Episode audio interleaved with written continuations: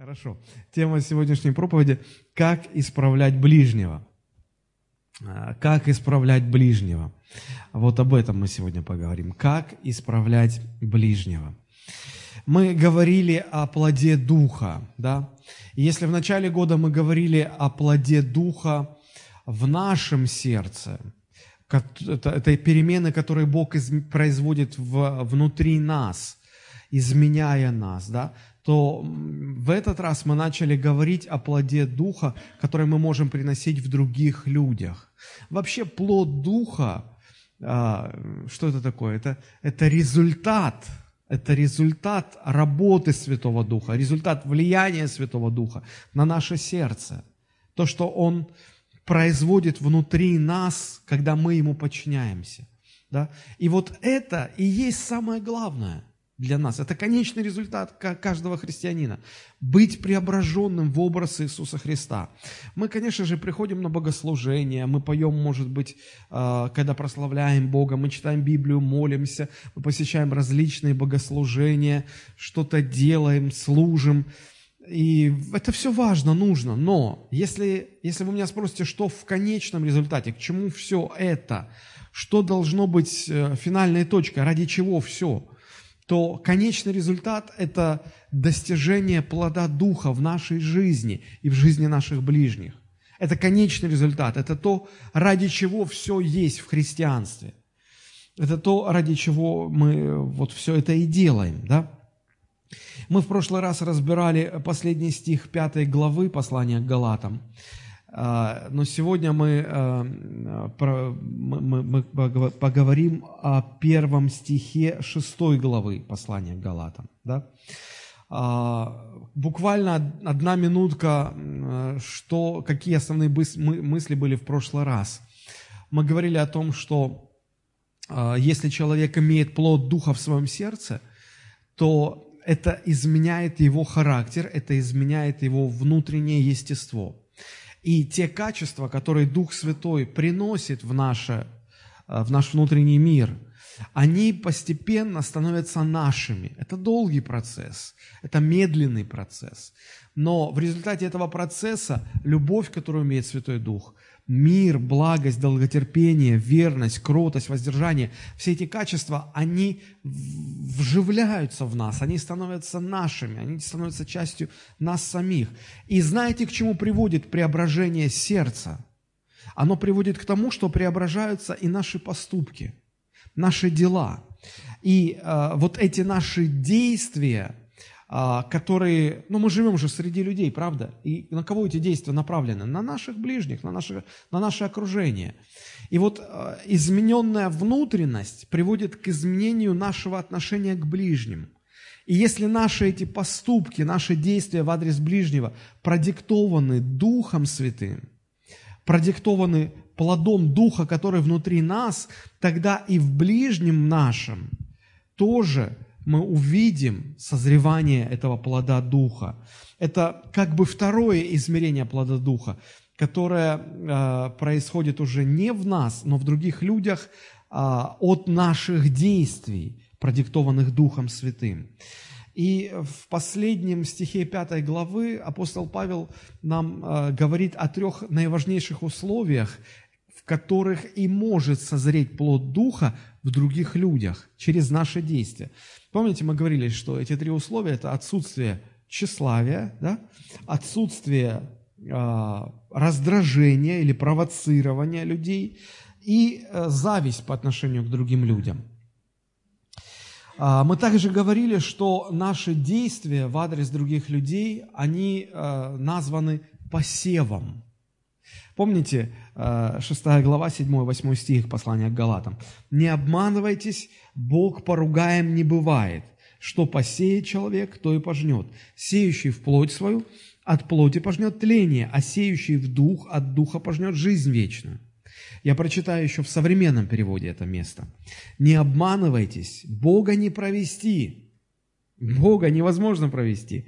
Что человек сеет, то он и пожнет – Сеющий в угоду своей плотской природе пожнет с нее гибель.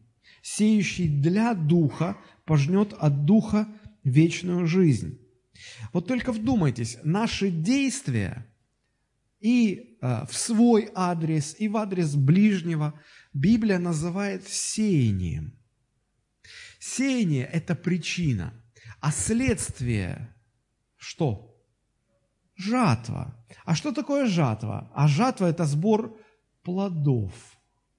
Посмотрите, наши действия названы посевом только потому, что последствия наших действий, они приносят плоды. Плоды и в нас самих, и в других людях. Вот что это за плоды, что это за результаты. И апостол Павел говорит, не обманывайтесь. Если ваши действия в адрес и себя, и ближнего продиктованы или исходят из вашей греховной плотской природы, то что сеешь, что и пожнешь. Что мы пожнем в себе, что мы пожнем в ближнем нашем? Плоды плоти. А, а, а чуть-чуть выше, в пятой главе, апостол Павел говорит, а дела плоти известны. Посмотрите, что там перечисляется. Это прелюбодеяние, блуд, нечистота, непотребство, идолослужение, вражда, ссоры, зависть, гнев, распри, разногласия. Вот все это мы пожнем в людях, если наше отношение к ним продиктовано или исходит из нашей греховной природы. Но если мы действуем и по отношению к себе, и по отношению к ближнему, исходя из э, велений Духа Святого, подчиняясь Ему, исходя из плода Духа Святого, то а, и в себе, и в жизни наших ближних мы пожнем духовные плоды. И этот плод тоже перечисляется. Это любовь, радость, мир, мир долготерпение. То есть отчасти то что, будь, то, что созревает в жизни нашего окружения, отчасти зависит от нас и от нашего посева туда. Вот почему очень важно для нас разобраться в этих вещах. Вот почему э, э в Новом Завете очень-очень много об этом говорится. Э, ну, буквально пару мест. Помните, когда, э, апост, э, когда сам Иисус Христос, это Евангелие от Иоанна, 4 глава, 38 стих, когда Иисус начал отправлять своих учеников на проповедь Евангелия, Он сказал такие слова. Иоанн 4,38. «Я послал вас жать то, над чем вы не трудились. Другие трудились, а вы вошли в труд их». Смотрите, Иисус послал учеников проповедовать, проповедовать Евангелие. И ученики возвращаются и говорят, Иисус, так здорово, люди обращаются, люди, люди принимают Евангелие. И Иисус говорит, смотрите, а, вы фактически выступаете в роли жнецов. Вы пожинаете плоды в этих людях, но не вы над ними трудились. Посмотрите, Иисус говорит, что э, необходимо трудиться над другими людьми, чтобы они приняли Евангелие. Когда человек принимает Евангелие, это, это начаток плода Духа в его жизни – с этого все начинается. Но для того, чтобы это произошло, нужно трудиться над человеком. Нужно э, рассматривать это именно как посев. Э, когда служители Божии трудятся над другими людьми, чтобы в них созрел плод Духа, это и есть приношение плода Духа в других людях. Помните дальше апостол Павел, продолжая как бы эту мысль в послании Коринфянам говорит, а, когда рассуждает о роли а, служителей в теле Христовом, он говорит, один насаждает, другой поливает, третий удобряет, каждый в свою меру действует, каждый в свою меру трудится. Взращивает Бог. Что взращивает? Плод Духа. Духовный плод взращивает Бог. И кто-то пожинает этот плод. Но я хочу обратить ваше внимание на важность и необходимость а, вот этого труда над другими людьми, а, вот этого процесса приношения плода Духа в других людях. Еще одно место Писания, это уже апостол Иоанн. А, мы читаем второе послание Иоанна, 1 глава, 8 стих. Апостол говорит, наблюдайте за собою, чтобы нам не потерять того, над чем мы трудились, но чтобы получить полную награду. Апостол Иоанн рассматривает свое служение не иначе, как, э, как труд в жизни других людей с целью приношения духовного плода в их жизни. И имея уже некоторый плод в верующих, он, он, он их призывает, будьте осторожны, наблюдайте за собой, чтобы не потерялось то, над чем мы трудились, что мы вкладывали, мы работали, в вас созрело это все. Берегитесь, наблюдайте за собой, чтобы не потерять это. А как потерять? Ну, когда человек просто, позволяя заботам житейским, позволяя различным другим факторам, просто отвлечь э, внимание от Бога. И человек уходит от Бога. И когда человек уходит от Бога, то в нем теряется все то, что те результаты, которые, труда многих служителей над ним или простых верующих, просто теряются эти результаты. И поэтому апостол Павел говорит, наблюдай, апостол Иоанн говорит, наблюдайте за собой, чтобы нам, нам не потерять того, на чем мы трудились в вас. Вот об этом, о о приношении плода в других людях э, мы и говорим сегодня. А, вспомните, кто является вашим окружением. Ну, прежде всего, это ваши домашние, правда? Ваш муж или ваша жена, ваши дети, ваши родственники, люди в церкви, сослуживцы на работе, коллеги, партнеры по бизнесу. У всех разные эти люди. Но вспомните, как вы а, реагируете на них. Когда они что-то делают неправильно, или когда вы взаимодействуете с ними, и что-то идет, может быть, не так, или так идет, как вы реагируете? А, что вы делаете? Как вы поступаете? Чем продиктованы ваши действия? Они продиктованы вашей плотской греховной природой или они продиктованы Духом Святым? Потому что от этого зависит, что мы пожнем. Если мы хотим пожать в наших детях духовный плод, то мы должны следить за тем, чтобы наши действия в их адрес были продиктованы плодом Духа, который внутри нас. Чаще всего мы реагируем по плоти, конечно. Мы раздражаемся, мы злимся, нам не хватает терпения, а, мы, может быть, ругаем, и э, возникает скандал какой-то. Или если ребенок сделал что-то не так, мы не просто ему скажем, что он сделал что-то не так, а мы на протяжении получаса или часа будем ему постоянно долбить его, что ну что ж ты, ну так всегда ж, ну вот у тебя откуда руки растут, или почему ты всегда такой. Как вам кажется, это, эта реакция продиктована плодом духа, где там долготерпение, кротость, или делами плоти, где раздражение, ненависть, нетерпимость. Правда, все становится понятно. И вот если мы такое сеем в своих детях, велико ли ваше удивление будет, если вы пожнете то же самое? И дети будут раздражительными, нетерпеливыми. Они никак не изменятся, абсолютно никак. В лучшую сторону они не изменятся.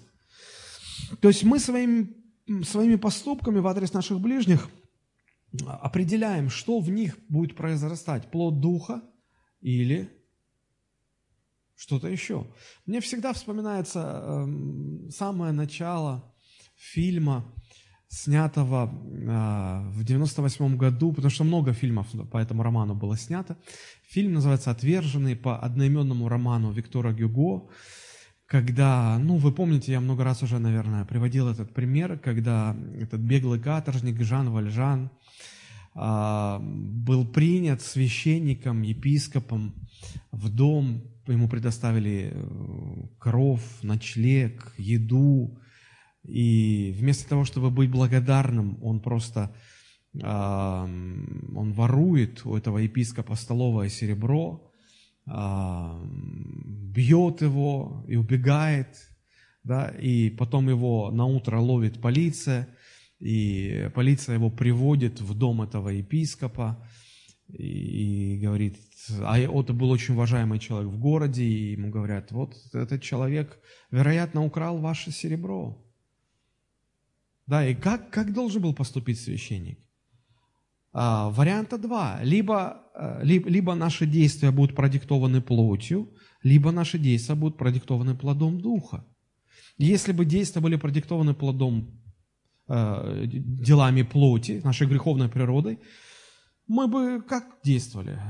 Мы бы просто позволили бы гневу и раздражению выплеснуться, сказать, ага, вот, знай, что справедливость всегда восторжествует, что Бог не попустит вот таким нехорошим людям, это я перевожу с греческого, а, так себя вести по отношению к священникам. Спасибо, спасибо э, там, полиции, что вот все, сейчас справедливость восторжествует.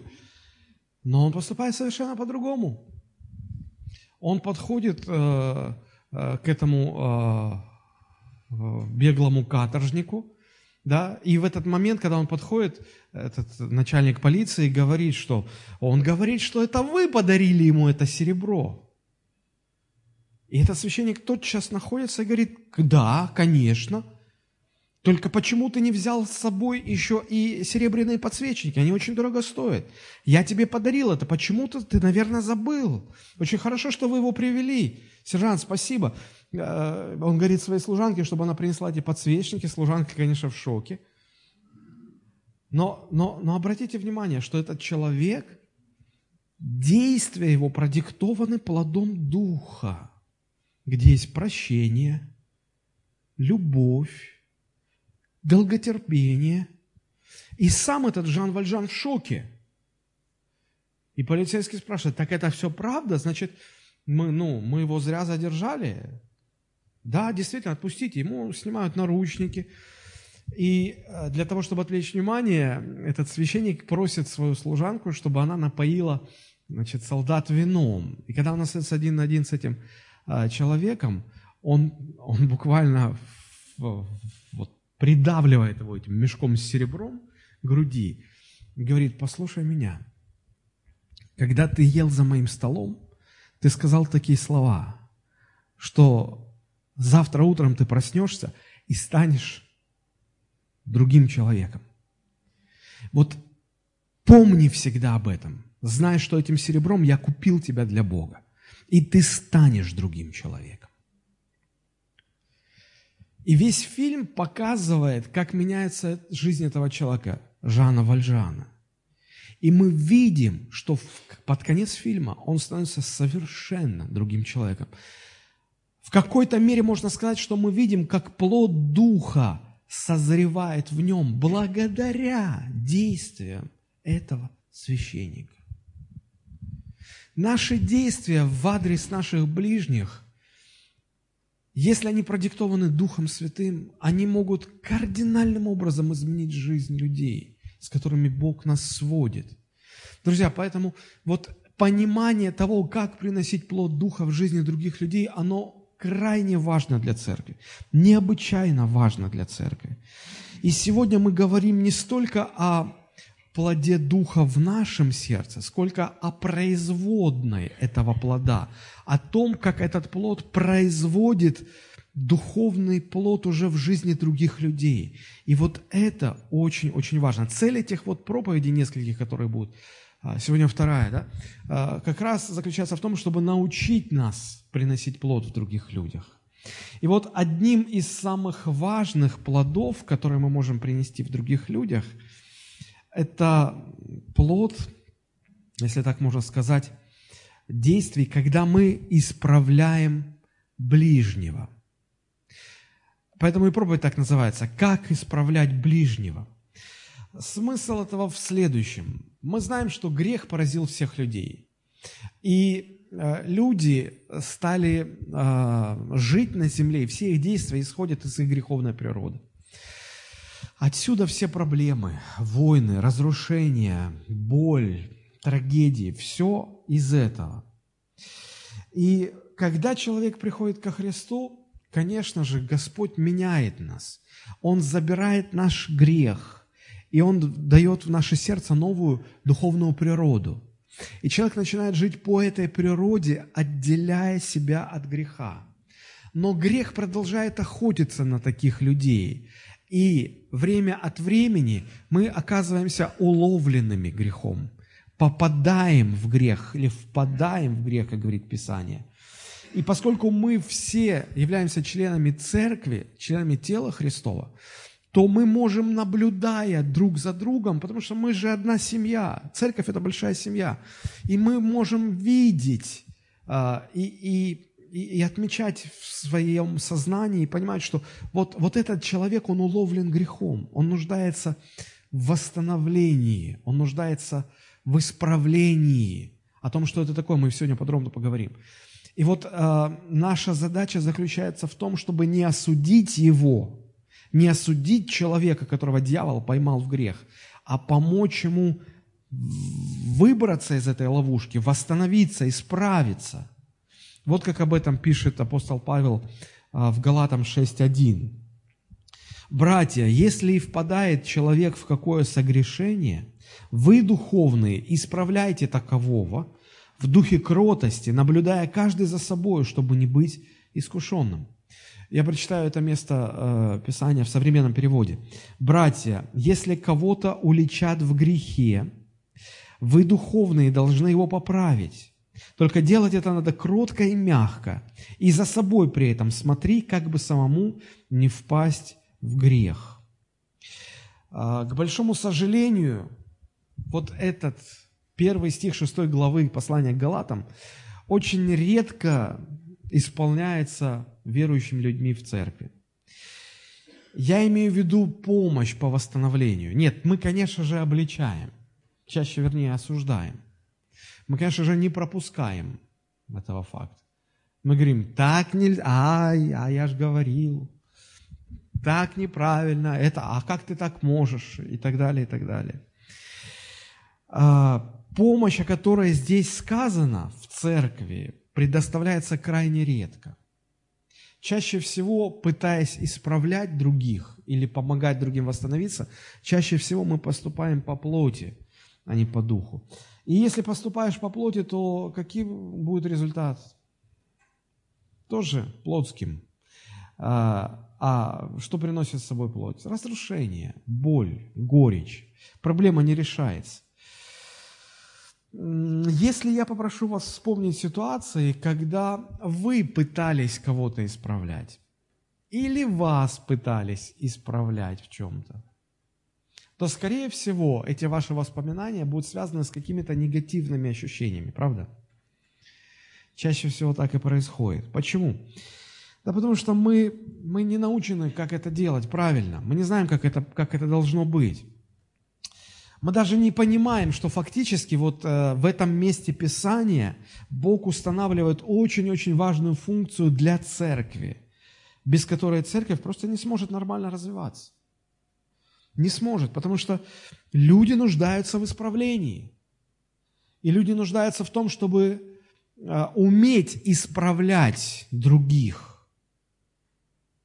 И если мы не умеем, делаем это неправильно. Или если вообще этого не делаем, то что-то пропущено в церкви, что-то очень важное отсутствует и не позволяет церкви нормально, здраво развиваться, расти. И вот сегодня я хотел бы, насколько Бог поможет мне показать в Священном Писании, как Библия учит нас исправлять других. Что это значит вообще? А, здесь ситуация осложняется еще вот в чем, что, а, согласитесь, если бы вокруг нас были совершенные люди, то нам было бы намного легче реагировать в их адрес по духу, правда? Ну, к тебе с любовью, и ты с любовью. Иисус говорил, что даже грешники, то есть невозрожденные люди, они любят тех, кто любит их. Они приветствуют тех, кто приветствует их. То есть, да, в человеке есть такая э, способность зеркального отображения. Знаете, как вот сегодня наша страна находится э, под э, прессом санкций, да, и, и время от времени кто-то вводит новые санкции. Ну, вот, допустим, Украина запретила российским самолетам летать над своей территорией. И э, в политике, ну, в политике так устроено, они, как, как это они называют, они вводят зеркальные меры. То есть вы запретили летать над нашей территорией, мы запретим вам летать над нашей территорией. Да? В людях есть вот такое. А, и, и хорошо, если мы встречаем людей, которые к нам с любовью. И тогда включается эта функция, и мы к людям с любовью. К нам милостиво, и мы к ним милостиво. Конечно, иногда эта система дает сбой. Но если люди к нам с ненавистью, то уж извините, тут, тут никогда сбоев не бывает. Тут всегда ненависть зеркально отражается. Если к нам с непрощением, то и мы также. А, нам на день рождения что там подарили? А лучший подарок книга. Хорошо. И мы дарим книгу. Ну и так далее. Да? То есть реальность такова, что нас окружают грешные люди. Да и мы сами тоже не ангелы. Вот, поэтому поступать по духу в адрес ближнего, который по отношению ко мне поступает по плоти, задача, согласитесь, не из легких. Мы тоже начинаем реагировать на них по плоти, то есть исходя из своей греховной природы. Но у нас всегда есть оправдание, но тоже справедливо. Справедливо. Даже есть такая поговорка, каков привет, таков ответ. Ну, с чем ты ко мне, с тем я к тебе. Ну, а что еще? каким плодам все это ведет? К плодам духовным или к плодам человеческой греховной природы? Конечно же. Так что же делать, чтобы приносить духовный плод в жизни наших ближних? Плод Духа Святого, когда мы их исправляем. Как, как, как этому научиться? И вот э, в этом первом стихе 6 главы, а именно на нем мы сосредоточим все наше внимание, э, мы как раз увидим, мы, мы рассмотрим этот стих с трех сторон. Ну, во-первых, мы поговорим о том, кого нужно исправлять, а потом мы поговорим о том, кто должен исправлять. Ну и третья часть – это как это должно происходить, как, каким должно быть исправление, как это делать. Итак, кого нужно исправлять? Кого нужно исправлять? Как я уже сказал, что чаще всего проблемы возникают тогда, когда рядом с нами кто-то поступает нехорошо. Потому что когда хорошо, обычно мы тоже хорошо. Вот когда рядом с нами кто-то поступает, исходя из дел плоти, наша реакция, как я уже сказал, будет ответная. Мы тоже начинаем реагировать по плоти. И я уже сказал, что нам это кажется справедливым. Мы уже фокусируемся не на грехе э, ближнего, э, мы уже начинаем думать, а как, как, как я отвечу, да, и, и что я должен сделать. И в результате такого зеркалирования возникает атмосфера, которую очень хорошо описал апостол Павел в пятой главе, 15 стихе. Он говорит, если же вы друг друга угрызаете и съедаете, а именно эта атмосфера возникает, берегитесь, чтобы вы не были истреблены друг другом. И это трагедия, когда в церкви вот такая атмосфера. Один человек наступил другому на больную мозоль, а, второй отреагировал зеркально, третий пытается их исправить, а, они говорят, а ты на себя посмотри. Тот тоже начинает зеркалировать. И вот такое королевство кривых зеркал. Не церковь, а непонятно что. И, и получается, что все друг друга угрызают, съедают друг друга. И апостол Павел говорит, да так вы вообще дойдете до всеобщего истребления. Зачем вам это нужно? А если мы не начнем в этой сложной ситуации реагировать по духу, мы никогда не сможем исправить человека, мы никогда не сможем принести плод духа в его жизни. Это очень и очень важно. От этого зависит общее здоровье поместной церкви. Конечно, церковь должна серьезно относиться к греху. Но вот только это серьезное отношение не должно заменяться или подменяться греховной реакцией на этот грех. Понимаете, о чем я говорю? Если в церкви кто-то согрешил, и вы начинаете возмущаться этим грехом, то ваша реакция на грех порождает еще один грех. И так до бесконечности может быть. Поэтому здесь нужно быть очень осторожным и очень аккуратным. Хорошо, но как же тогда правильно сформировать или сформировать правильную реакцию на, на согрешение ближнего. Давайте посмотрим. Итак, Галатам 6.1. Братья, если впадает человек в какое согрешение? То есть речь идет о, о, верующих людях, которые согрешили. То есть речь идет именно о грехах.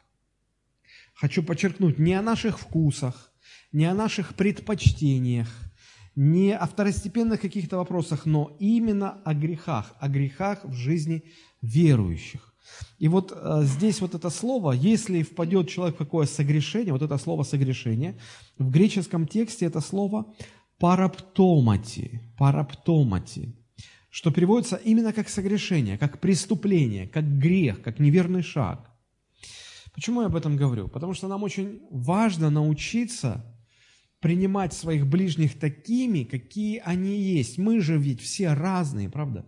У нас разный, э, разное прошлое, разный опыт, разные привычки, разные вкусы, разные предпочтения. Так вот, если э, речь заходит о вот этих второстепенных вещах, которые не являются грехами, но нам не нравятся почему-то, вот это исправлять в людях не нужно – когда, допустим, мы говорим о том, что, ну, он молится не громко, как все мы молимся громко, и не с закрытыми глазами, как мы привыкли закрывать глаза, а с открытыми и тихо. Брат, я сейчас тебя буду исправлять. Подождите, разве это грех молиться тихо и с открытыми глазами? Вообще Библия как-то регулирует вот эти все положения? Нет, это второстепенные вещи. Или, а вот мы в церкви все на коленях молимся, а ты, ты вообще стоя, ты же самый умный. Друзья, это, это не грех, это не вопрос греха, это второстепенные вещи. Это вопрос предпочтений. И вот это исправлять не нужно. Здесь мы должны понять, что нам нужно научиться принимать людей такими, какие они есть. Посмотрите, как об этом говорит апостол Павел. Э, послание к римлянам, 14 глава, 1 и 3 стихи. «Немощного в вере принимайте без споров о мнениях». Кто такой немощный в вере? Это человек, который не уверен, вот так правильно или вот так правильно. Ему кажется, что вот, вот это неправильно. Ему кажется, что, ну как, ну как это, в православной церкви, когда батюшка читает проповедь, все стоят, а вы что сидите все? Вот он приходит в нашу церковь и говорит, как вы можете сидеть? Слово Божие проповедуется, как вы можете сидеть? Ну, вставайте все. Православная церковь все встает. То есть, смотрите, это второстепенные вещи, да? И вот э, что сказано в Библии? Немощного в вере принимайте, не надо с ним спорить. Не надо пытаться опровергать его мнение или доказывать истинность своего мнения. Дальше читаю. Ибо, ибо иной уверен, что можно есть все, а немощный ест овощи. Кто ест, не унижает того, кто не ест. И кто не ест, не осуждает того, кто ест. Потому что Бог принял его. Бог принимает людей и в православной церкви, и в евангельской церкви, такая как наша. Если там стоят, а тут сидят, ну и что? Не осуждайте тех, а эти не осуждайте вот этих. Потому что Бог и тех, и тех принял. В современном переводе э, эти три стиха. Человек, вера которого слаба, человека, вера которого слаба, принимайте к себе, но не вступайте с ним в споры о его взглядах. Скажем, один верит, что можно есть все, а другой, другой, у кого вера слаба, ест одни овощи. Тот, кто ест, пусть не презирает того, кто не ест. Тот, кто не ест, пусть не осуждает того, кто ест, ведь Бог его принял. Таких вопросов очень много, потому что мы все разные, у нас разные привычки, вкусы разные, традиции разные, понимания разные, подходы ко второстепенным, второстепенным вопросам очень разные. И при этом, конечно же, каждый из нас считает, что мои привычки, мои вкусы, мои подходы, мои самые правильные. А остальные нет. Да? И вот, а, считая, что мои самые правильные, мы пытаемся навязать их другим.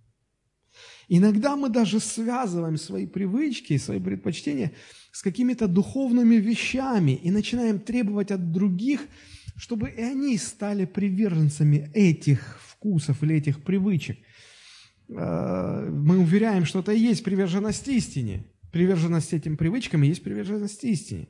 Ну, самый простой пример – это музыкальное служение.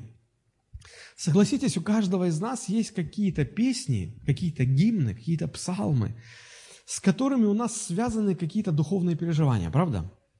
Но вот вы были однажды на какой-то конференции, и там звучала какая-то песня, и вас Бог так сильно-сильно коснулся, и с тех пор вас эта песня любимая. Или вы лично молились, и вы услышали эту песню, или вы сами ее пели, вас Бог коснулся. И вот а, вам эта песня очень понравилась, и вы ее связываете а, вот с духовной реальностью какой-то, да? И потом допустим, вас пригласили в э, музыкальную группу, и вы говорите, нет-нет-нет, вот эту песню не надо петь, а эту надо петь. А для всех остальных эта песня ровным счетом ни о чем не говорит. У вас с этой песней есть связь. Вы что-то переживали от Бога во время этой песни. Они, может быть, никогда эту песню не слышали, или слышали, но никогда ничего подобного не переживали. Или, может быть, наоборот, во время этой песни им кто-то на больную мозоль наступил. И у них эта песня теперь связана с чем-то отрицательным. А вы говорите, нет, только через эту песню Бог будет действовать. Вот, вот эти песни, через них только Бог будет действовать, остальные не пойте. И начинается. У одного то тот говорит, эта песня духовная. Это говорит, не, это не духовная. Это славит Христа, а это не славит Христа. Хотите, я вам правду скажу? Богу все равно, какие мы песни поем. Но вот ровным счетом все равно, какие мы песни поем. Потому что дело не в песне, даже дело не в том, прославляет она Бога или не прославляет. А дело в том, что если мы все вместе участвуем – не отделяя себя от единства веры, и все вместе устремляем свои сердца в хвале Богу во время этой песни. Вот это нравится Богу. Это важно. А второстепенное не важно совершенно. Ну или другой пример, когда, вот согласитесь, можете посмотреть э, вокруг, э, на зал, мы все пришли в разной одежде, да? Кто-то привык, что в церковь нужно приходить в самом нарядном – ну, или в, в строгом таком одеянии.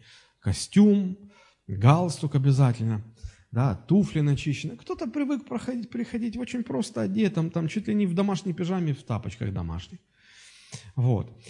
И как обычно происходит, когда кто-то одевается совершенно в другом стиле, как мы, мы внутри думаем так.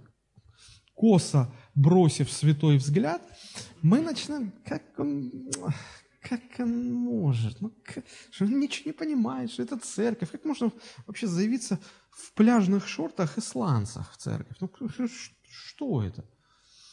А, друзья, ну, если честно сказать, то в Библии нигде не прописан дресс-код. Ну вот, положа руку на сердце. А, сказано только «одевайтесь как прилично святым». Ну, а как прилично святым у каждого свое понимание. Вот. Конечно, тот человек, который одевает костюм с галстуком или который одевается так, э, ну, э, самое лучшее, да, одевается торжественно, нарядно. А, скорее всего, это связано с тем, что он привык уважать окружающих э, своим внешним видом. Да? Даже в ресторанах или в клубах там есть какой-то дресс-код, куда ну, просто в кроссовках и в шортиках не пустят. Почему? Ну, потому что там уважаемые люди, состоятельные господа, и вы тут завалились в своих найках и шортиках. Ну, конечно, это, это, это неуважение в, в адрес других людей. Да? То есть, возможно, вот эта ваша привычка, она продиктована, ну да, вот вашими а, ценностями, что нужно в одежде уважать других людей. А тот человек, который попроще одет или расхлябанно одет, но, возможно, это продиктовано его ленью, небрежностью, а может быть и нет. Кто его знает? Возможно, ну, это говорит о том, что, ну, просто ему нечего было одеть. Ну, бывает и такое. Поэтому нам не нужно спешить осуждать других. Нет, я, конечно, понимаю, что в этом вопросе есть и совершенно недопустимые ситуации. Здесь не, не нужно обольщаться, здесь не нужно быть наивным, потому что бывают такие моменты, которые связаны с внешним видом, которые ну, явно недопустимы. Допустим, когда э, мы про неверующих не говорим, они приходят кто во что гораздо, но они неверующие. Но когда сестра во Христе приходит в очень коротенькой юбочке, садится на кресло, и не просто садится, а ножка на ножку, так вот, да, и э, в силу того, что юбка очень короткая, это способствует тому, что э, открывается или обнажается ее богатый внутренний мир, на который начинает глазеть брат, сидящий справа или слева. И у него глаза уже туда, и он не может, и его жена дергает за все, что можно. Типа, ты давай смотри на проповедника. Нет, это не потому, что я ревную, чтобы только на меня смотрели. Но все-таки нехорошо, когда своим внешним видом мы соблазняем или провоцируем, да? Или когда девушка, а, сестра во Христе, приходит в такой сексуальной, обтянутой одежде. Вы понимаете, да, что такое секс? Да, и вот еще если она фотографирует. ходит по залу, фотографирует. И вот так вот. И вот мы же не... Э, знаете, когда меня учили водить машину, мне всегда говорили, послушай, у тебя не только есть нос в машину, но еще и корма. Потому ты когда разворачиваешься, смотри не только, куда э, смотрит твой нос, но и куда смотрит твоя... Ну, вы поняли. Э, да. И я первое время, когда разворачивался, я все время пятой точкой своей машины задевал что-то или поворачивался. Вот. И мы иногда э, в нашей одежде можем как-то так вот стать, что ну, к лесу передом, а к людям задом, как, как избушка на курьих ножках. И оно бывает не очень тактично, не очень красиво и так далее. Вот, поэтому вот об этих недопустимых вещах я сейчас не говорю. Это тут все понятно. Я говорю о, о ситуациях, о вопросах второстепенных, о вопросах непринципиальных. Если у нас это связано с одеждой или с чем-то еще, с песнями, с формой богослужения, то в первой церкви это, эти вопросы чаще всего были связаны с иудейскими традициями. Ну, потому что э, в первой церкви большинство были выходцы из иудаизма. Вот. Язычников было не так много. И поэтому, конечно же, одни люди считали, что идоложертвенное есть нельзя, вспоминая свой иудейский опыт. Ну как это? Это же мясо, посвященное идолам. А другие, те, которые уже поняли, что во Христе все это значение имеет, говорит, да какая разница, идоложертвенно оно или нет, ну это мясо, просто будем есть. И возникали проблемы, и кто-то соблазнялся, и кто-то считал, что нужно обрезаться, а кто-то говорит, не нужно обрезаться. И там чуть ли не как у Жириновского, хотите докажу, что я еврей? Нет, спасибо, не надо, мы вам лучше поверим. И тут тоже что, а ты обрезан или нет? Ну что, ты будешь смотреть или как? И вот этих вопросов было множество. Да? И апостол Павел говорит, послушайте, кто ест это мясо, ешь и не осуждай того, кто не ест. А если ты не ешь, не ешь, но не осуждай того, кто ест. В конце концов, мясо не имеет никакого духовного смысла. Это просто кусок мяса, и все. Хочешь ешь, не хочешь, проходи мимо. Вот и все. И апостол Павел учил э, первых верующих принимать друг друга без споров о мнениях. Не надо доказывать, что наша церковь самая лучшая. У вас тоже, конечно, неплохая. Ну, ну, ну. Вы же понимаете, что... Учитесь принимать друг друга без споров о мнениях. Если Бог их принял, кто вы, что вы не принимаете или считаете их ниже других? А, вот это должно быть наша мотивация. Смотрите, как об этом написано. Римлянам 15 глава. Первые три стиха прочитаю, потом седьмой. Мы сильные, должны сносить немощи бессильных. Ну вот, считает он, что он вот в такой одежде. Ну пусть хоть в такой одежде приходит. Ладно, ну если это не соблазняет. Да? Сносите немощи бессильных. И дальше. И не себе угождать, но каждый из нас должен угождать ближнему. Поймите, речь не о человекоугодничестве. Мы должны угождать ближнему не для того, чтобы его самолюбие вот почесать и да, да, так, хорошо, да. Нет, смотрите, как написано. Каждый из нас должен угождать, угождать ближнему во благо, к назиданию. Угождать ближнему к назиданию его. Не чтобы потешить его самолюбие, а чтобы он назидание получил. Угождайте, чтобы он назидание получил. Ну, самый простой пример. Я помню, как а, кто-то из пасторов рассказывал, что однажды в его практике было, когда один из его друзей, это молодой парень, один из его друзей э, пришел к Богу, но а, э, значит, как-то выяснилось, что он не оставил свои э, любовные похождения. И вот он, как пчелка, с цветка на цветок, с цветка на цветок, опылять, мед собирать. Сладкая жизнь. Вот. И пастор говорит, послушай, ну, ну это же неправильно, ну так нельзя, ну это грех, Библия говорит, что это грех. Какой грех, ты чего? И вот он говорит, я задумался, если я сейчас буду на него давить, то у нас конфронтация будет. А как мне поступить? Я же, ну я не должен попускать это все, да? Он говорит, вот внутри было такое, понимание. Я начал с ним говорить, послушай, давай, я тебе сейчас не буду ничего говорить. Давай мы с тобой такой молитву помолимся искренне. Просто скажи Богу, Господи, если это грех, то помоги мне избавиться от этого. Ты не против? Я же не осуждаю тебя ничего.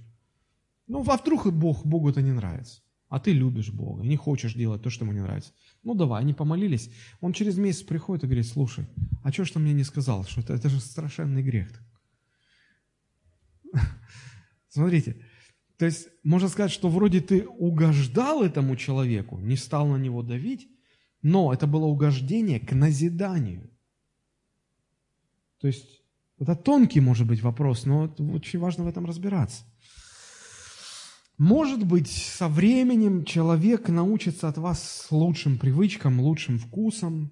Ну, если вы не будете настаивать и не будете говорить, что, э, значит, э, я понимаю, что я сейчас зайду на какую-то запретную территорию, но э, я помню, когда э, в одной церкви э, никак не могли ничего не могли сделать с человеком, который курит.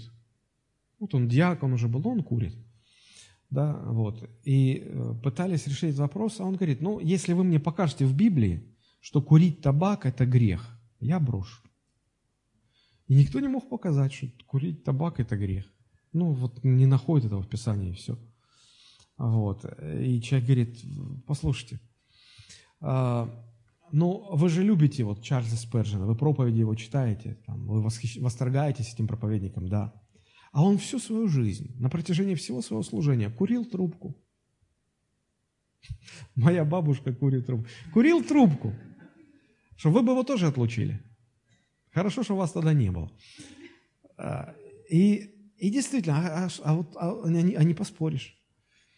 Да? Или с, с алкоголем, с вином. Вот нигде же не сказано, что не пить вина. Сказано не упиваться. Ну, не упиваться, это же не вообще не употреблять. Знаете, и вот такие вот скользкие моменты, темы. Поэтому э, в некоторых таких скользких вопросах мы поставили в церкви вот точку, да, решение. Мы приняли решение, что в нашей церкви мы воздерживаемся от алкоголя, мы воздерживаемся от табакокурения. Но если ко мне приходит Э, человек вот в церковь, да, из другой церкви и говорит, ну, я курю, проповедую Евангелие. Если я начну сейчас его исправлять, у нас будет конфликт. Да? Поэтому э, я бы предпочел просто молиться за этого человека. Поэтому здесь вот тоже такие моменты довольно-таки сложные. А, потому что я говорил, что есть вещи, которые, ну, не зря же есть такая поговорка, да, что нашему человеку хорошо, то немцу смерть. А, вот.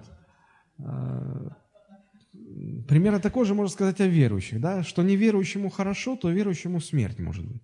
Да, неверующий выпил, опохмелился и порядок. А верующий, которого Бог освободил от алкоголя, а он потом накатил рюмочку другую, и все, и потом уже не вылазит. Поэтому, э, как еще говорили римляне, что позволено Юпитеру, то не позволено быку. Ну, это уже, наверное, другая, отдельная тема. Давайте мы вернемся к нашей. Так вот, если, если, если э, речь касается вопросов второстепенных, э, речь, если речь идет о вещах, которые не являются совершенно конкретно и определенно грехом, вот это не надо исправлять, не пробуйте. При, принимайте человека таким, как он есть. А, почему? Ну вот подумайте. Смотрите, Христос нас принял, всех разных, с разными вкусами, предпочтениями, правда?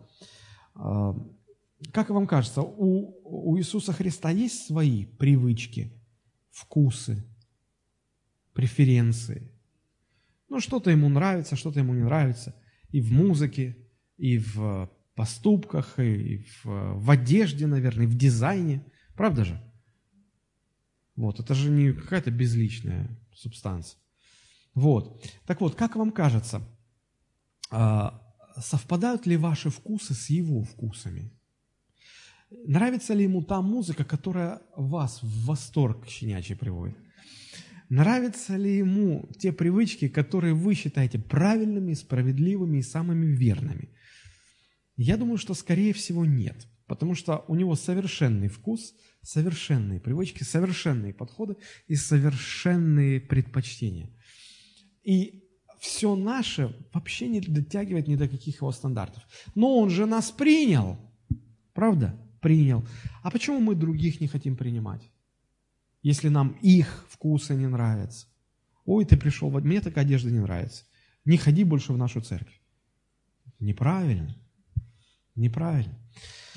Итак, речь о второстепенных вещах. Здесь может быть широкий спектр вкусов и мнений. Но, что касается вопросов учения Христова, то здесь должно быть полное единомыслие, никаких разногласий. Вот как об этом написано, Римлянам 15 глава, 5-6 стих.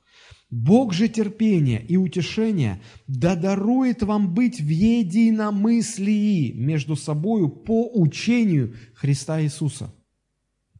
Бог же терпения и утешения да дарует вам быть в единомыслии по учению. Все, что касается учения Христова, тут единомыслие. Тут никакого большого спектра разногласий, разномыслий. Единомыслие дабы вы единодушно, едиными устами славили Бога и Отца Господа нашего Иисуса Христа.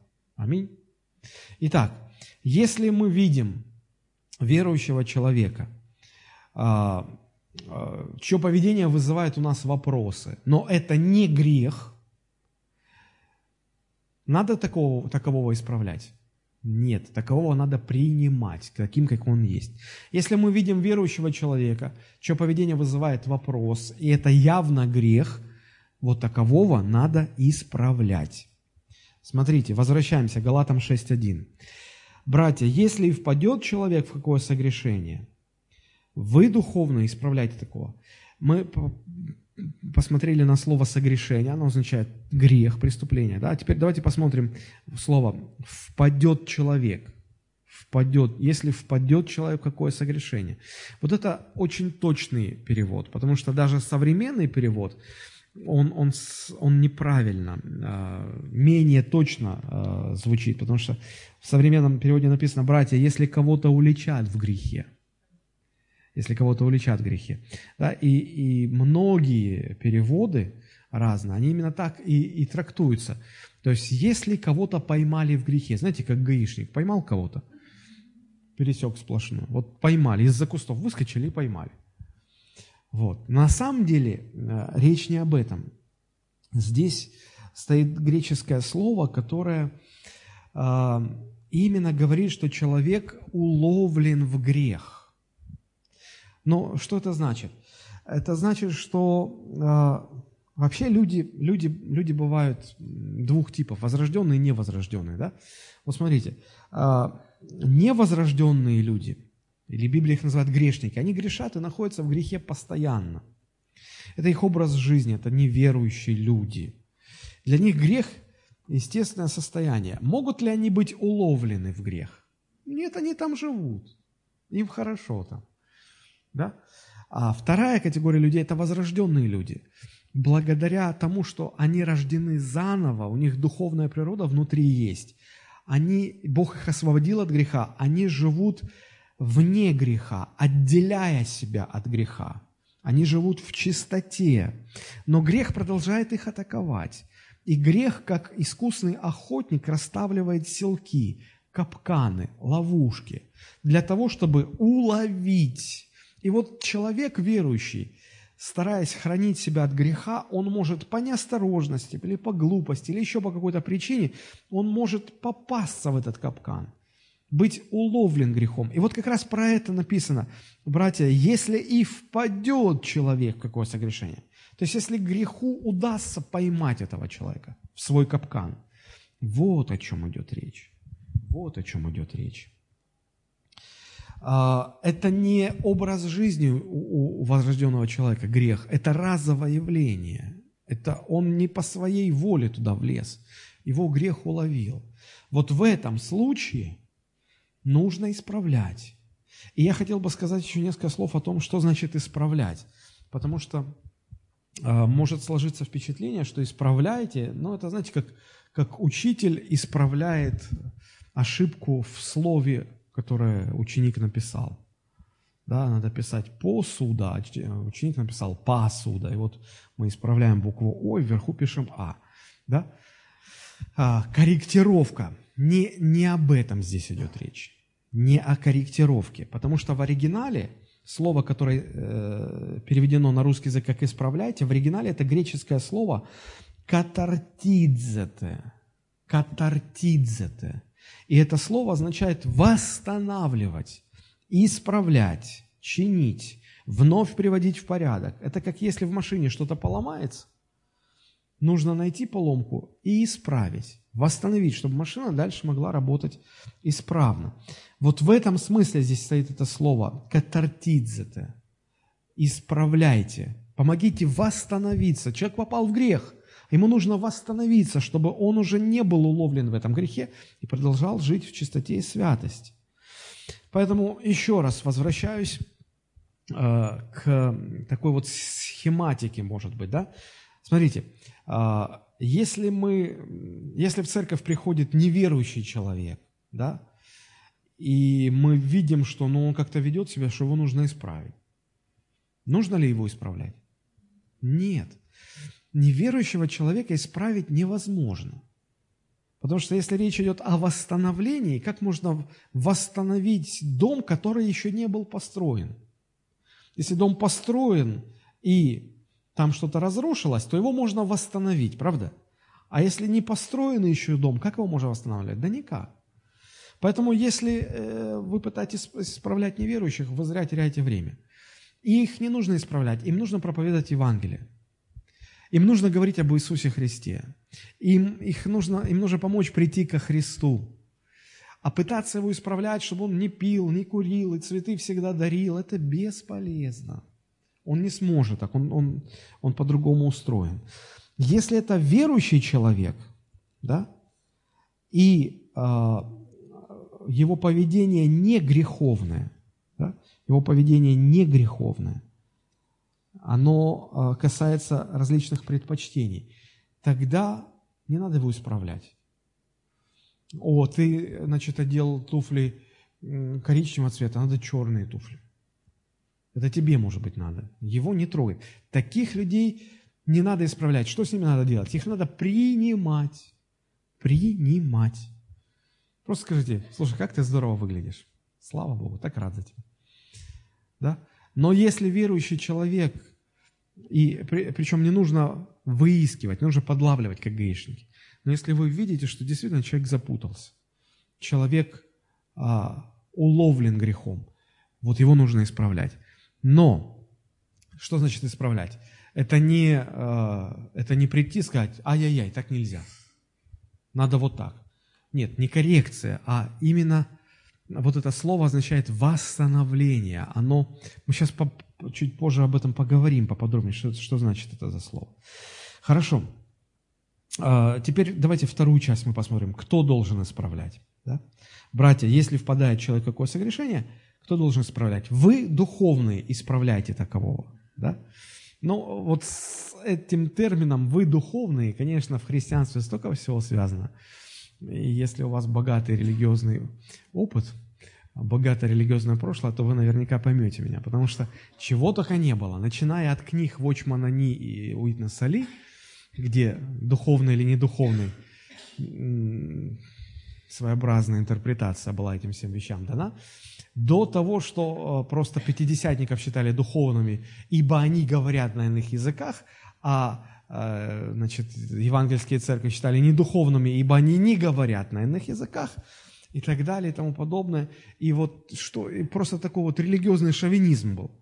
На самом деле э, ничего общего с истиной это не имеет.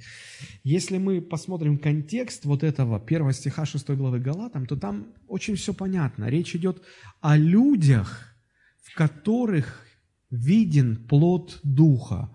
Вот про них сказано «вы духовные». То есть вы, те, кто имеет в себе плод Духа, вы можете исправлять других людей, чтобы и в них отразился этот плод Духа, который есть уже и в вас. Согласитесь, это логично, правда? Но нельзя дать человеку то, чего нет у вас самих. Поэтому, если вы хотите исправлять, чтобы в людях э, был духовный плод, то это может делать тот человек, в котором тоже есть некий духовный плод. Это для всех, это не только для служителей, это для всех. К сожалению, не все обнаруживают в себе вот, плод Духа. Ну, по крайней мере, все мы в процессе, и уверен, что рано или поздно мы все к этому придем. Вот, то есть, если в вас есть плод Духа, тогда исправляйте, потому что тогда вы будете, ваши действия будут продиктованы не плотью, ваши действия будут, действия будут продиктованы любовью, радостью, миром, долготерпением, благостью, милосердием, верой, кротостью, воздержанием. Кто бы хотел, чтобы именно такой человек помог вам восстановиться, если грех уловит вас в своей сети? Все. Конечно, конечно. Итак, вот ответ на вопрос, кто должен а, исправлять. И третий, а, третья часть, как нужно исправлять, каким должно быть исправление. Посмотрите. Братья, если впадет какой человек в согрешение, вы духовные, исправляйте такового. И вот ответ на вопрос как? В духе кротости и наблюдая каждый за собой, чтобы не быть искушенным. Вот этот глагол «исправляйте» – катартидзе, это не грузинская фамилия. Это греческое слово. Вот. Он стоит в повелительном наклонении в настоящем продолженном времени. Если вообще понятно, о чем я сказал. Что это означает? Это означает, если глагол стоит в продолженном времени, то это означает, что речь идет не о разовой акции, а о продолжительном процессе – Бог повелевает нам заниматься катартидзете постоянно, понимая, что это процесс, что это требует времени. А, приведу вам а, несколько значений этого слова. Это восстановить, исправить, тщательно восстановить прежнее состояние. Это часто сложный процесс, долгий, многоэтапный. Это слово означает а, привести что-то или кого-то в первоначальное положение зрелости, целостности, здравости. А, ну вот несколько примеров, где это слово использовано. Матфея, 4 глава, 21 стих. Помните, сказано, что когда Иисус шел по берегу, он, он увидел Петра и э, Иоанна, по-моему, если я не ошибаюсь. Они, э, значит, э, они, они чинили сети. Ну вот если это место, Матфея 4.21. Они чинились сети. И вот это слово «чинили» в оригинале это «катартидзете». То есть сети были э, неисправны, да, вот, э, подчинивающих сети свои. Вот это подчинивающих слово «катартидзете». Вот, и, э, значит, они их восстанавливали, да, чтобы снова можно было их закидывать и с помощью их ловить рыбу. И вот когда человек – уловлен грехом, что-то в нем нарушено. И вот мы должны помочь человеку восстановиться, восстановить его. Это, это слово также использовалось в отношении э, к совершенствованию человеческого характера. Например, 2 Коринфянам 13.11. Это слово э, также часто использовали в греческом языке, чтобы подчеркнуть восстановление – а, исправления поломанной конечности. Допустим, человек руку ломает, да, и вот нужно ее вылечить. Вообще, наверное, это, хотя в русском языке у слова «вылечить» коннотация несколько негативная. Когда говорят «не лечите мне мозги» и так далее. Но, но так или иначе, да, вот человек сломал руку, и исправить положение, да, катартидзе-то, как, это, это нельзя сказать, прийти и сказать, о, брат, у тебя косточка торчит, она не должна торчать. И пойти дальше. Нет, тут нужен специалист. Вообще исправлять может только специалист хороший, да? Врач хороший, который пощупает, проверит, где-то больно будет. И, ай, что вы делаете? Спокойно, спокойно. Да я тебе... Хорошо, хорошо, так и должно быть. Ари, ладно, все хорошо. То есть спокойно, да? Поставили на место, перебинтовали, гипс положили, все.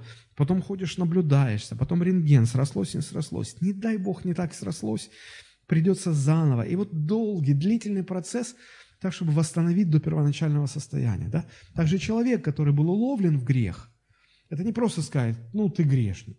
Нет, это нужно ему помочь, как опытный, хороший врач. Помогает, долгий процесс, следит, восстанавливает, утешает, поддерживает. Понимаете, какое здесь значение? Поэтому можно было бы сказать, если расширенный перевод так сделать, что вы, духовные, ищите возможности восстановить ближнего, который попал в капкан греха. Залечите раны, восстановите поврежденное. Вот что это за процесс. Вот в чем нуждается церковь сегодня. Вот это должно быть в церкви. Теперь посмотрите мысленно на, на свое окружение. Ваши дети, супруг, соседи, друзья, люди в церкви. Вспомните, как вы реагируете на их недостатки. Что вы делаете, когда сталкиваетесь с ближним, попавшим в капкан греха? Иногда вы думаете, ну я не знаю ему, как сказать, да и не буду говорить, короче, это его дело. И такое бывает. Или если мы пытаемся исправлять, мы говорим, а, слушай, что хочу сказать. Ты вчера так рявкнул на него, что так, наверное, нельзя. Да? И вот мы либо так пытаемся, либо так пытаемся. И у нас, если честно признаться, чаще всего не получается. Почему? Мы не понимаем, как исправлять. Вот условия, да? Смотрите, э, в этом первом стихе говорится, что это нужно делать в духе кротости – и наблюдая за собой, чтобы не быть искушенным. Что это значит? В духе кротости, ну, это, ну, кротость – это одна из граней плода Духа Святого, правда? Кроткий человек, он мягкий, он, он нежный, да? Потому что если рука сломана, то тут мягко нужно. Тут не нужно орать, а, идиот, где тебя носила, руки, ноги поломал. Тут нежно нужно, да? Поэтому без кротости исправлять невозможно. Если вы жесткий, раздражительный, если вам не хватает любви и мягкости. Да, я встречал таких служителей. Когда человек приходит, исповедуется, и часто очень нужно терп... много терпения. Я видел служителей, которые так вот просто вот импульсивно так вставали, так хлопали себе. Да что? Так, да тут все уже понятно. Да, да что вы за идиоты такие?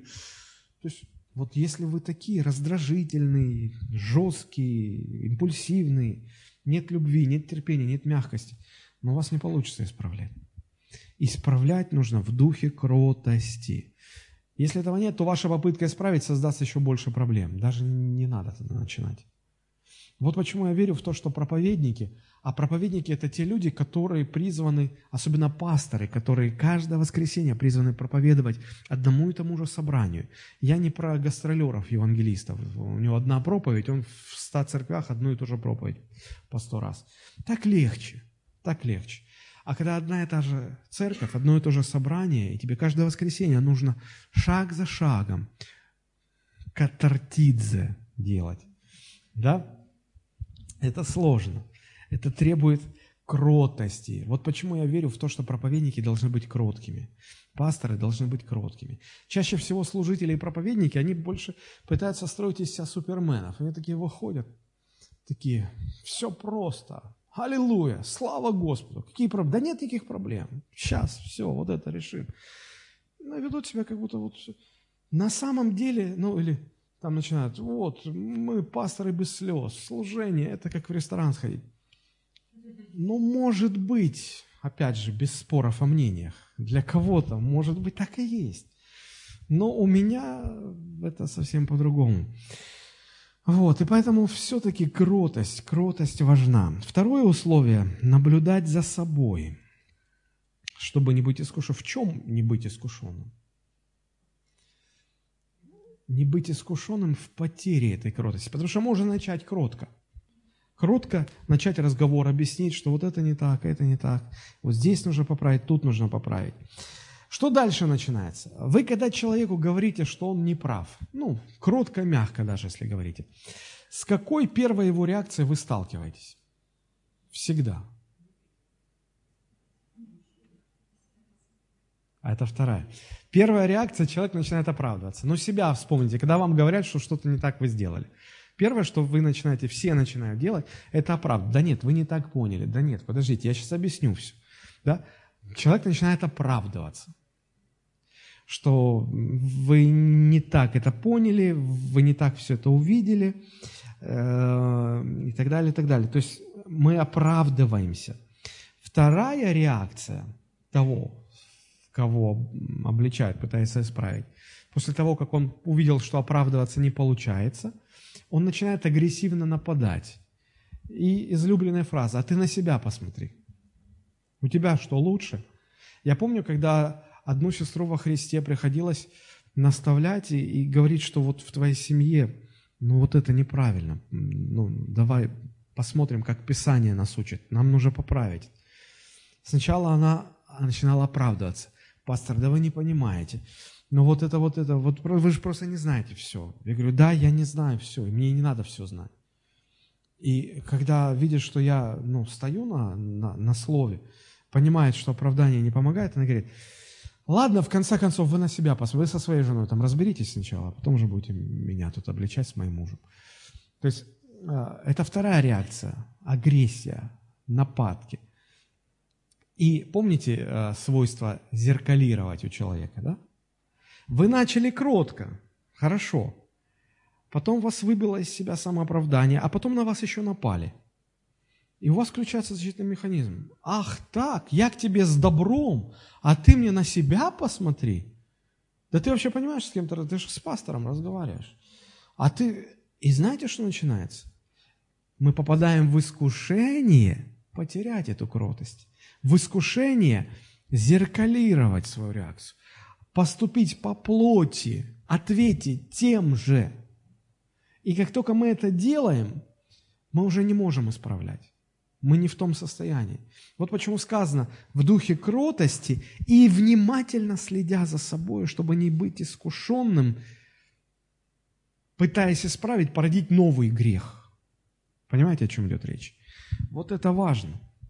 Очень важно наблюдать за собой, чтобы, начав в духе кротости, сохранить это состояние до конца. Пусть реакция человека, которого вы пытаетесь исправлять, не лишит вас этого кроткого состояния. Чтобы ваше сердце не наполнилось обидой, не наполнилось гневом, раздражением. Тогда получится, что вы не удалили грех в ближнем, а наоборот, вы сами наполнились этим грехом, а потом еще пошли другим рассказывать. Я вот его хотел обличить, исправить, а он, видите, как... А вот, да, все, посмотрите, обратите внимание, смотрите, как он себя ведет. Вот о каком искушении идет речь. Друзья, как же мало этого в церкви. Здравого катартидзета. Как его мало, как его не хватает. Потому что мы все нуждаемся в корректировке, мы все нуждаемся в исправлении. Мы также нуждаемся в умении делать это правильно. Нам нужен плод Духа, чтобы мы были способны это делать. Как, как быть, вы спросите? Что делать в этой ситуации? А, я встречал служителей, которые давно в служении, и они, почти все они говорят одно и то же. Они говорят, чем дольше мы в служении, тем больше мы понимаем, что, а, что нам нужно больше и больше проводить времени в молитве на коленях перед Богом. Потому что мы все знаем уже, но вот нам не хватает Божьей силы. У нас есть немощи, у нас есть недостатки. И нам нужна сила Божья, чтобы она перекрывала эти немощи. Конечно, нам нужно молиться и много проводить времени в молитве перед Богом. Но есть еще и наставление слова, которое мы должны понимать, которое нам поможет – а, в этом молитвенном состоянии действовать правильно. И вот в следующий раз, поскольку время уже вышло, в следующий раз мы более подробно поговорим об условиях того, вот как в духе кротости и наблюдая за собой, не, не впасть в искушение, а все-таки правильно учиться исправлять ближнего, попавшего в грех, которого грех уловил. Давайте мы на этом сегодня остановимся я попросил бы вас всех подняться, и давайте мы помолимся о том, чтобы вот то, что Бог говорил к вам сегодня, поговорите сейчас с Богом и, и попросите, чтобы там, где вы не правы, там, где вы нуждаетесь в исправлении, чтобы Бог дал вам тех служителей, которые могли бы правильно помочь вам восстановиться, как об этом учит Писание. И также Попросите, чтобы Бог и вас сделал человеком, в котором был бы плод Духа и который мог бы, умел бы правильно помогать восстанавливаться тем, кто нуждается вот в этом исправлении, в этом катартидзе, чтобы Бог с двух сторон действовал в нашей жизни в этих направлениях. Давайте мы помолимся. Господи, благодарю.